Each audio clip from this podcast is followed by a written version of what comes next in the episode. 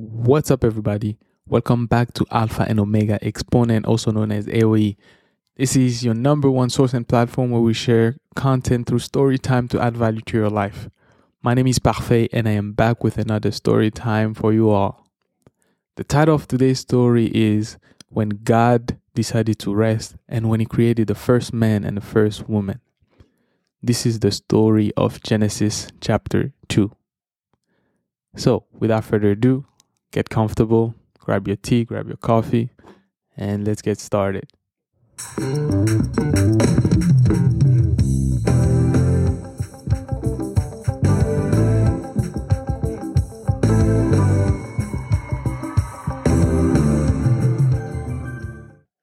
So the story begins on the seventh day when God finished all of his work. So prior to that, God spent six days creating the whole universe. So he was creating everything that we have the trees, the animals, the fishes, the water, the sun, the moon, everything, the light, the darkness.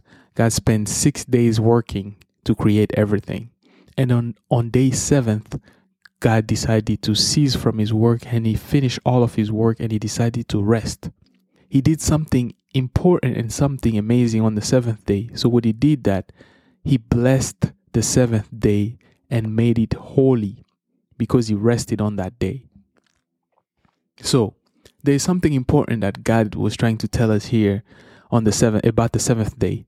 The important thing that God wanted to communicate to us here is really the importance of resting. Listen, if God took a day off, we also need to take a day off when we're working.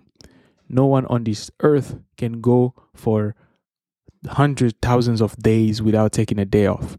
It is important to take a day off. It is important to rest. So, and it's not just taking a day off, but it's also actually resting.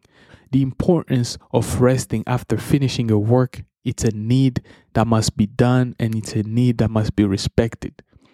And when you work on the day that you're supposed to rest, it's not necessarily going to make you more fruitful. It's just going to make you more tired.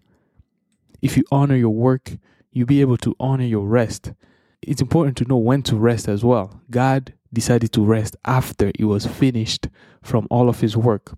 You know, so there's a turning point here that for us is we need to also know when to rest and when do we rest is when we are finished with our work always trying to rest in the middle of something is not really productive. So it's best to try to finish our work and then to rest because when we rest after finishing our work, then we will actually do it well the way it was supposed to be.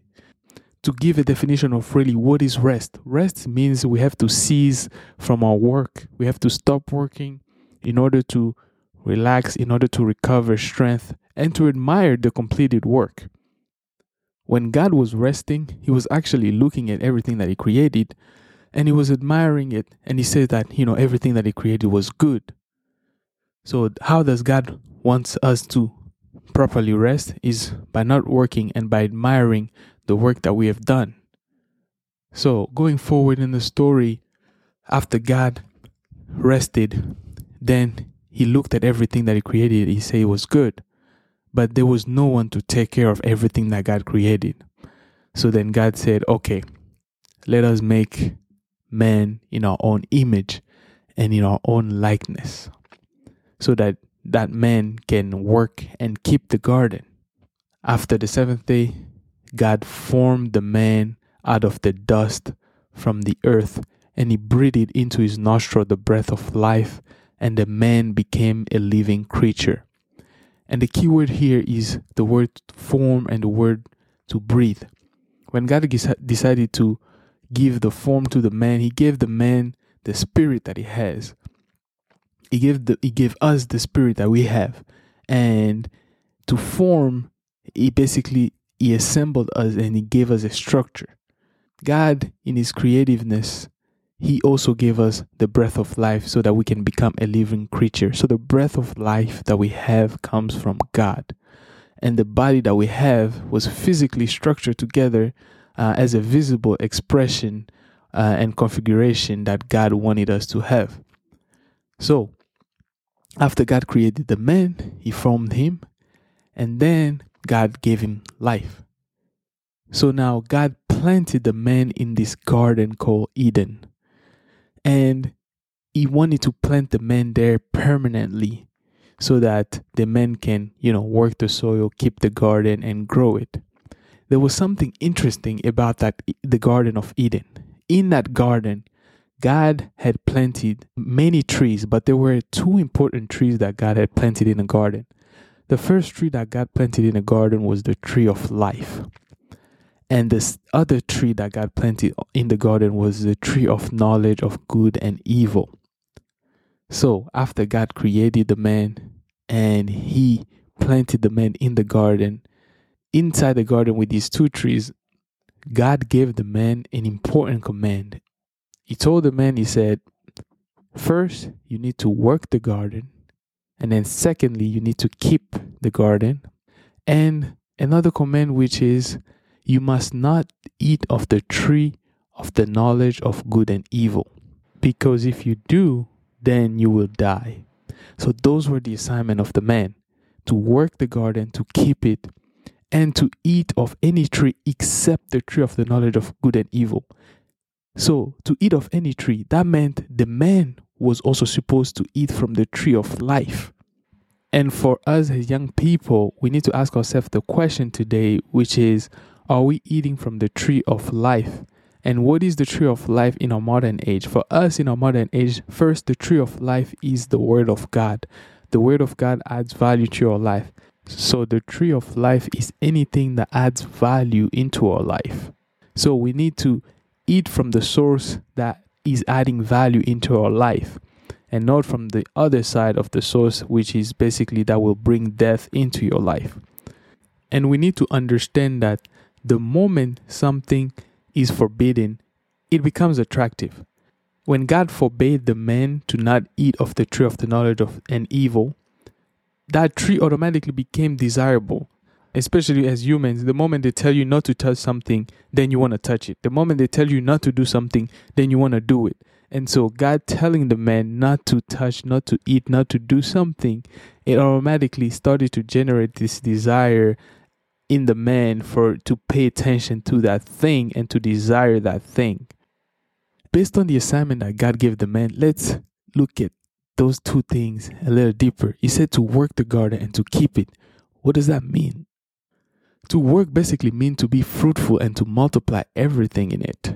And to keep, it means to fill the earth, to nurture it, to protect it, to provide it, to teach, to maintain it.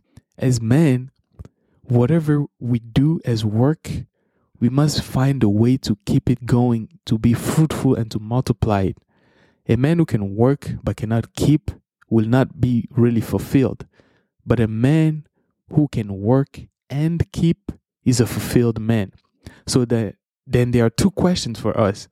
The first question that we need to ask ourselves is Are we working? And if we're really, really working, are we keeping? So after the man began to work in the garden, keep in mind that God commanded him to not eat of the tree of the knowledge of good and evil, or he will die. And so the man began to work. And then God looked at this man and God said, Okay, this man is working. I see he's also keeping, but something is not right. So God said, It's not good that the man should be alone. I will make him a helper that is fit for him. And God, everything that He had created, He said that it was good. But then when He looked at the man, He said, It's not good that it's meant for him to be alone. This was the first time that God looked at something and said, It's not good for this thing to be alone. And so it's very important. We got to pay attention to this. What does it mean to be alone? It means to just be all in one, to be all confined and trapped within yourself in, and when you trap within yourself, you are unable to multiply and to be fruitful. And so God said, I'm going to make a helper that will help this man to multiply, to be fruitful, and this helper will be fit for him. For us as people, as young men especially, we need to ask ourselves the question first, am I alone? We need to understand what does it mean to be alone? And how do you even identify the person who's alone? First, to identify a person who's alone, this person usually rejects the need and the existence of the help of other people. Being alone is also about not being in the presence of God. when you try to run away from the presence of God, it's usually something within you that is telling you that you're alone. So God does not want us as men to be alone, physically and spiritually. So, spiritually, we always, as young men, we need to be in the presence of God. God wants us to be in His presence spiritually and physically he wants us to be in the presence of a community of other people so that we can work so that we can multiply so that we can be fruitful.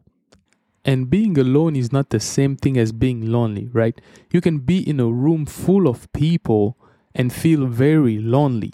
So the difference is really in your state of mind. God did not want the man to be alone. God wanted a community. So he decided to create a helper. When you feel lonely it means in your state of mind, you just on your own. And conversely, on the other side, when you feel alone, it just means that there's no one there physically present with you to walk this journey of life with you, and there's no community to surround you with so that you will not feel alone as you're working, as you're keeping. So, alone is a state of being but loneliness is a state of how you feel. If you are alone spiritually, the devil is going to take advantage of, of that. So it's very, very key important that we take this into heart uh, so that we can actually be able to continuously work and to continuously keep. So then, after God saw that it was not good for the man to be alone, he began the process of creating the helper that was fit for him, which was the woman. But in the meantime, God had brought every animal that he had created so that the man could name every animal. And can you imagine as a person if you had to name all the animals that we have on earth? That's a lot of task. And you're probably going to run out of words if you have to name all the animals. But this was the assignment that God gave to the man. The man had to, you know, name these all of these animals. And the man began to, you know, call each animals and all of that. When the man first spoke in the garden, it was for assignment. He began his assignment, and so he began to speak. And keep in mind, when God created the man, God named the man that he created. He called him Adam. Whatever you name, you basically have authority over it. And so, when God named the man, God was responsible for the man. And so when man named the animal, now the man became responsible for all of the animals on earth and everything that was in it. The question that we need to ask ourselves is that what is our responsibility and who are we responsible for? As men, God has given us the assignment to work and to keep. And within the assignment, we have a responsibility. And so we need to question our responsibility so that we can identify it and be able to work it and to keep it. So now, in the process that God took to create the woman, this was an interesting one. It was a delicate process that God took. So when God created the man, he took dirt and formed it and you know, like we said previously, he put it a stru- he put the structures to it and he gave the breath of life and the man became a living creature. So now, when God decided to create the woman, He did not go back to the dirt because He wanted to create a helper that was fit for the man. That person needed something from the man in order to be fit for him. So, what God did, He made, he made the man to fall into a deep sleep. And the man fell into a very, very deep sleep. And God took a rib out of the man in order to create the woman. So the woman, her creation came from the rib of the man and not the dirt. And so she was very delicate. And God did this for a purpose. And the purpose, which was this person was a divine creation who will be a helper that was fit for this man. And so this really gives us understanding about who this helper is, who the woman is. And the understanding is that a good woman is a helper that is fit for you. God designed the woman to help the man, and someone who's designed to help you that person is actually designed to be better than you because someone who's designed to help you, that person can do things that you cannot. So that person has abilities and tools and capacities to do things that you are not able to do in order to multiply, in order to be fruitful. And that was the purpose. So, in all generality, the woman is a very sophisticated person because she's designed to be the helper. So, she's equipped with things that the man does not have so that they can both multiply and they can both grow and they can both keep the things that they're doing in order to fulfill the purpose and the commands that God has set in the garden. And in this creative process, in the story, God used the word make when he decided to create the woman. So the, that word was very specific because to make something means to form it by shaping every single part. And this is interesting because God shaped every single part of the woman, right? For the man, he just took dirt, put it together, gave it a structure, gave it a breath of life. But for the woman, he shaped every single part. And this was done intentionally, right? Because as men, we are visual creatures. And so God made sure that he created someone who was fit, not just spiritually, but also physically by shaping every single part of her. So the woman is a very delicate person because God took the time to shape every single part of her so that it can be visually beautiful and visually sophisticated. Compared to us men, God just took dirt and put it together, and here we are. And we come in all shapes, size, and forms. But women, they come in very shaped, beautiful because God intended it to be that way. So now, after God had created the woman, God did something interesting. He brought her and presented her to the man. After God presented the woman to the man, Adam lost his mind. The first time that the man saw the first woman, this, I think, this is where the first poem was ever spoken to a woman. And this is what the first man spoke to the woman. And he says, this at last is bone of my bones, flesh of my flesh. She shall be called woman because she was taken out of man. And he continued after his poetic verse and he said something else. He said, Therefore, a man shall leave his father and his mother and hold fast to his wife, and they shall become one flesh. So, this is the first poetic verse ever spoken to a woman. Bones of my bones, flesh of my flesh. Huh? For this reason, a man shall leave his father and his mother. So this is very deep. And so, for us as young men, as people, there are key takeaways in this poetic verse and throughout this whole story. The second time that the man spoke was for commitment. Remember, in the story, the first time that the man spoke, it was when he was naming all of the animals. So that was for his, his assignment. And the second time that he spoke, it was when he was committing himself to the woman. And so, as men, there are really main two reasons of why we speak. We speak for assignment and we speak for commitment.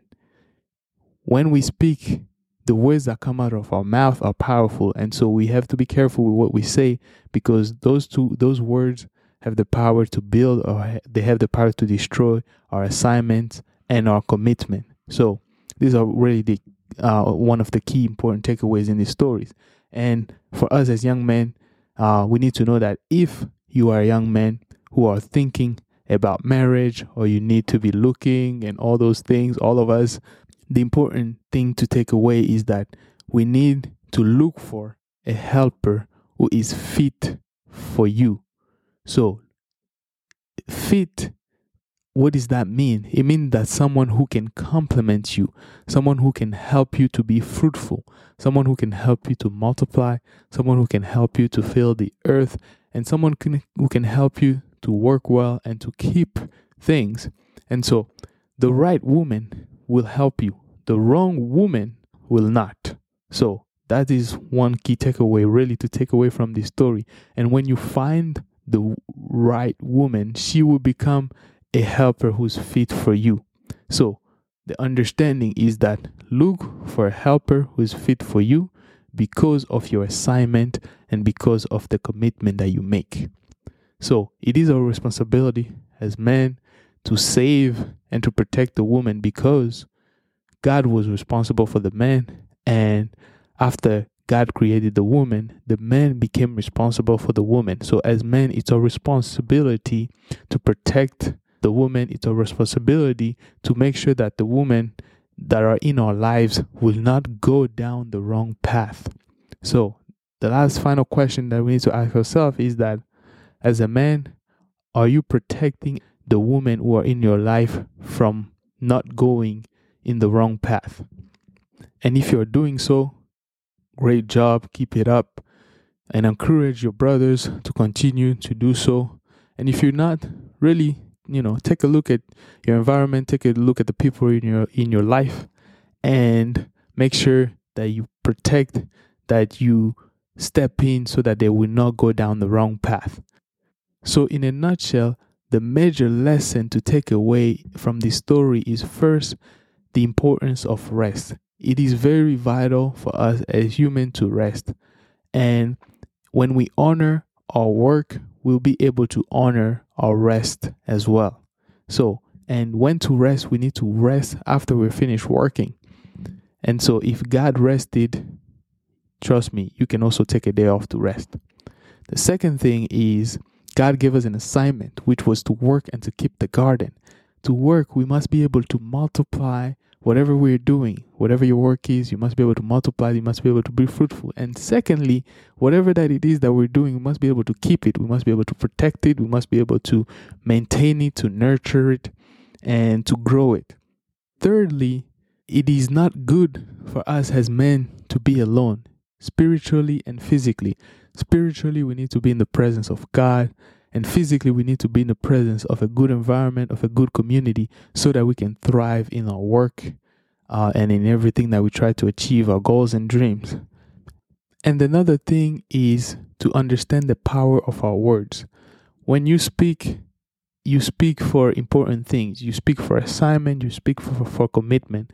So our words have the power to build and our words have the power to destroy. So we need to understand what is our what is it is that is our assignment?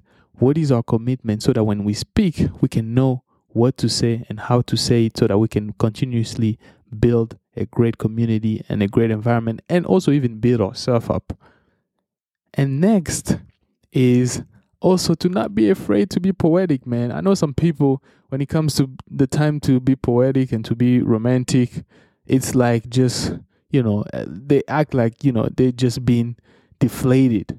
Hey, the first man have never written a poem, but hey, when he saw the first woman, he he became a, po- a, a poet. So, you know, when you find your helper, it's important to say the right word and it's important to understand the commitment that you are making. You can't just make any commitment like that. So it's very important.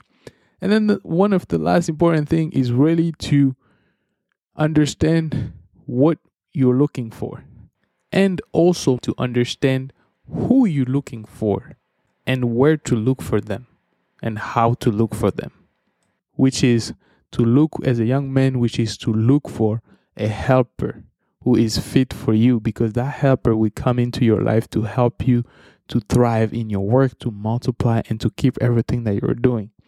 Furthermore, as a young man, you need to be working someone who's coming into your life to help you need to find something to help with. So if you don't have anything that it can help with go find your work first. Identify what is your work what is your assignment and then when you find the person who will come into your life that person will be able to help you thrive and multiply.